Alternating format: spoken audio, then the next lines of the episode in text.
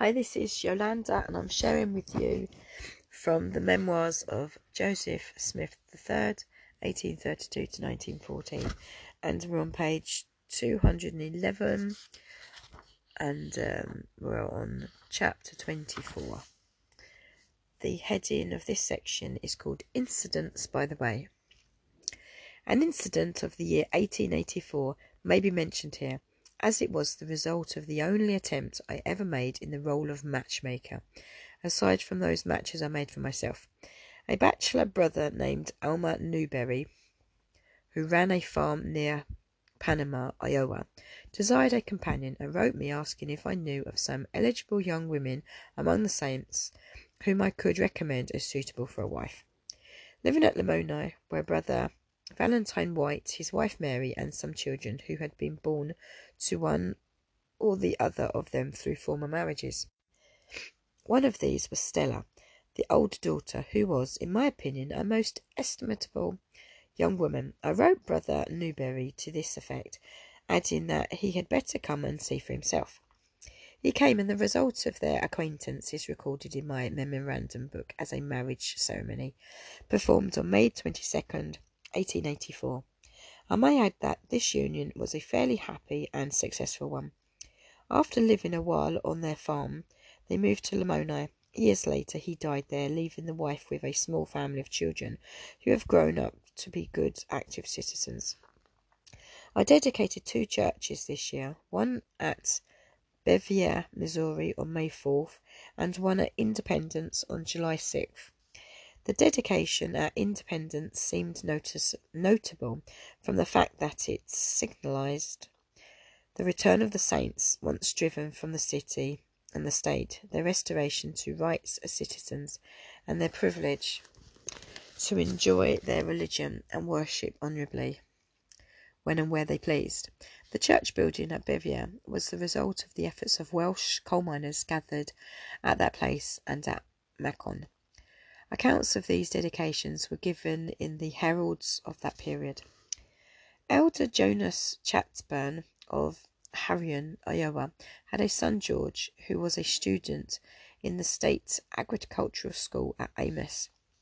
About this time he came into some prominent notice there through the following circumstances. At the chapel exercises of the school, it was a custom to have addresses by ministers of the various schools of religion. To avoid unnecessary friction, a rule had been established prohibiting such speakers from presenting the tenets of their denominational faith on those occasions. Whether or not there was wisdom in this rule is a question that may be left to the consideration of those interested in such matters. Students who were church members were granted the privilege of naming to the principal some preacher of their faith, who would then be invited to occupy the expense of his attendance being paid by the college. Upon, upon one of such occasion, a certain elder Bartlett of Des Moines, representing one branch of the Methodist Episcopal, excuse my tripping over my words, faith, was invited to speak, and probably because through oversight he had not been made cognizant of this rule, presented not only some of his own church doctrine, but made a rather pointed arrange, arraignment against what he pleased to call Mormonism. He went so far in this assault as to state that he understood there were students of that dangerous sect even attending that school, and warned his hearers against them. This was too much for young Chatburn. His indignation was thoroughly aroused by this the viciousness of the uncalled for attack, and he immediately stood up and defended his faith vigorously, calling the preacher to task for violating the established rule of the school in that manner. The incident created quite a stir among the students, and to placate them, and to abate the indignation of Brother Chapman and his friends, the young man was told he might invite an elder of his church to address the next chapel assembly. He named me, and accordingly I received an invitation to attend June 15th and occupy the speaker's desk. I had not been informed of at the, that time of the rule referred to forbidding the introduction of doctrinal points in these chapel talks, and thus I too broke over. But what I presented was considerate and temperate enough. I managed to present some prominent parts of our faith without entering upon a doctrinal discourse or attempting any specific reply to the abusive charges of Elder Bartlett. My effort was well received by the principal, who treated me very courteously, made me welcome at his home, and took me with him to attend services at his own church while I was in the city. He apologised for the attack which had been made upon us, and warmly congratulated me upon the temperate and constructive tone of my address. Altogether, I was very well treated by him and his fellow officials and teachers, as well as by the many whom he or Brother Chapman introduced to me. One incident which occurred at the chapel comes to mind. At the close of my remarks, I gave opportunity to, for questions upon what I had presented. No one took advantage of the privilege, but as I passed from the room, a man sidling up to me said, What about those plates, sir? In my talk, I had made no reference to any plates, and not thinking he contemplated offence, I answered, What do you mean? I said nothing about plates. But this time, several gathered about. And the man said, rather testily, I mean the plates of the Book of Mormon. Where are they, sir? What became of them? Why, sir, I know no more about them than what I have read. I understood that they were returned to the person from whom they were received in the first place. Lifting his head, he stuck his nose up in the air and said quite offensively, Too thin, too thin, much too thin. This started a ripple of laughter from the circle of listeners. Recognizing the man's belligerency, I retorted, Will you please tell me, sir, where the Ark of the Covenant is? He stammered a little and asked, What has that to do with it? It has this to do with it, sir. I answered, The church denomination which you represent is just as much dependent upon a knowledge of the whereabouts of the Ark of the Covenant as the faith which I present is dependent upon knowing the whereabouts of the place from which the Book of Mormon was translated. Another and heartier ripple of laughter showed that the bystanders appreciated this reply, and that they rather enjoyed the discomfiture of my inquisitor. Later I learned that the unwarranted attack of Elder Bartlett, the sturdy defensive stand taken by Brother Chapman, and the effort I was permitted to make in consequence had turned to our favour, and some good resulted to our cause. Young Brother Chapman proved to be quite an eloquent defender of his beliefs, and his position was respected by his associate students.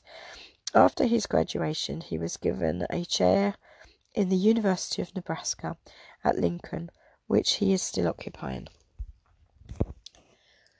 Next heading Book of Mormon manuscript.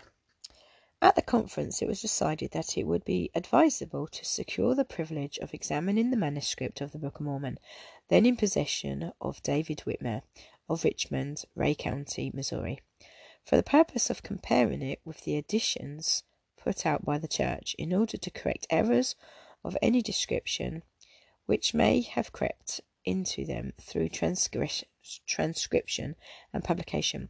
A committee consisted of Alexander H. Smith, William H. Kelly, and Thomas W. Smith was appointed to confer with Elder Whitmer and, if possible, arrange for such examination and comparison. Through correspondence, it was learned that Brother Whitmer would consent to the proposition provided I should be present during the time the work was done. He seemed willing to trust me with the temporary custody of the historic sheets, but unwilling that the others would examine them without my presence. Of course, I knew there would be perfect safety to the manuscript in the hands of any one of the committee named, and that the rights of Elders at Whitmer would not be disregarded or invaded in any way and no wrong advantage would be taken of the permission he had granted. However, I was pleased at the expression of confidence he seemed willing to place in me, and made arrangements to go with the committee to Richmond and remain with them as long as the work might require. We, re- we reached that city on July the 8th and secured quarters at Dow's boarding house, where we stayed and visited during that evening. We found next day that Elder Whitmer had arranged for one or two others also to be present during the examination of the manuscript, as he felt himself unable to undertake alone the responsibility of the important supervision. Accordingly, Philander Page, a relative of Elder Whitmer, by marriage, and John C. Whitmer were assigned the duty, Mr. Page spending the greater part of the time with us. After lunch, we began, we began the solemn task Repairing to the house of Elder Whitmer, in his presence we all knelt down and implored divine sanction and the aid of the Holy Spirit to direct and confirm us in the duty we were striving to perform. It was agreed that one of us should hold and read the manuscript, while others, holding respectively copies of the Palmyra edition, the Nauvoo edition, and the edition published by the reorganization, carefully compared what was read with what they held as we were to take turns in reading aloud as might be found desirable. The committee continued at work daily from seven in the morning until six at night with an intermission for lunch. On Friday, a recess was called, and during that weekend we visited Independence. We returned on Monday to continue our task, which was finally finished on the 17th. We felt that the work was well and faithfully done. Brother T. W. Smith and Alexander kept a daily record, making notes as the work proceeded. The result of the examination was subsequently reported, being printed in the Herald in August of that year, 1884. In reflecting upon this work, it must be conceded that it was timely, for a great deal had been said and much speculation indulged in about the differences said to exist between the various editions and its original manuscript. The result of our examination showed plainly that there had been no vital divergences from the text and descriptions, the supposed errors being chiefly in verbiage, by few of which was the sense even slightly altered. The list of differences showed a few variations in spelling, and except in one instance, the members of the committee were entirely in unity in their understanding of the manuscript as found. In one place in the published book occurs the phrase arrest the scripture, while in other places, under similar construction in the sentence, the word arrest is found as wrest, meaning twisting or changing out of place. In one place in the manuscript we found the word written in such a way as to warrant the opinion that the word was really arrest, at least so thought the majority of the committee. From this conclusion I disagree, believing it to be the same word with the same meaning as the word wrest found in other places. My remembrance of the time spent in the home of Elder David Whitner, Whitmer while engaged in this work was one of the pleasantest episodes of that period. It was especially appreciated because it afforded us an intimate association with the aged patriarch, and because we thoroughly enjoyed the friendly and interesting communion together as we read and discussed the passages of the sacred and historic old document. At the close of our work, those who had sat with us from time to time, John C. Whitmer and the other relative, Philander Page, expressed their satisfaction and approval of the fairness and courtesy with which Father Whitmer was treated by the committee. Upon a few occasions during the sessions, Elder Whitmer was visited by citizens or strangers calling upon one business or another. One Colonel Giles, a resident of Richmond, brought a stranger by the name of Captain Fall, and their interview with Elder Whitmer resulted in their being brought into the room where we were at work, where they were introduced to us and permitted to see the manuscript. The Colonel, in an affable and friendly manner, discussed with Elder Whitmer the evidence the latter had borne as a special witness to the divinity of the Book of Mormon. Rather suggestively, he asked if it might not have been possible, possible that he, Mr. Whitmer, had been mistaken and had simply been moved upon by some mental disturbance or hallucination which had deceived him into thinking he saw the personage, the angel, the plates, the Urim Thummim, and the sword of Laban. How well and distinctly I remember the manner in which Elder Whitmer arose and drew himself up to his full height, a little over six foot, and said in solemn and impressive tones, No, sir, I was not under any hallucination, nor was I deceived. I saw with the, these eyes, and I heard with these ears, and I know whereof I speak. Everyone present, including the colonel and his friends, stood under the spell of the impressive silence which followed the, this emphatic declaration. It was as if we were in the presence of the angel himself. I went out of the room with the visitors,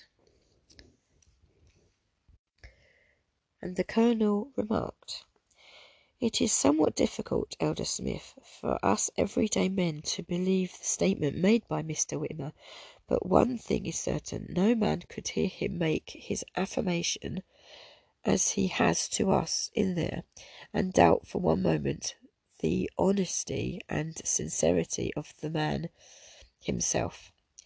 He fully believes he saw and heard just as he has stated he did.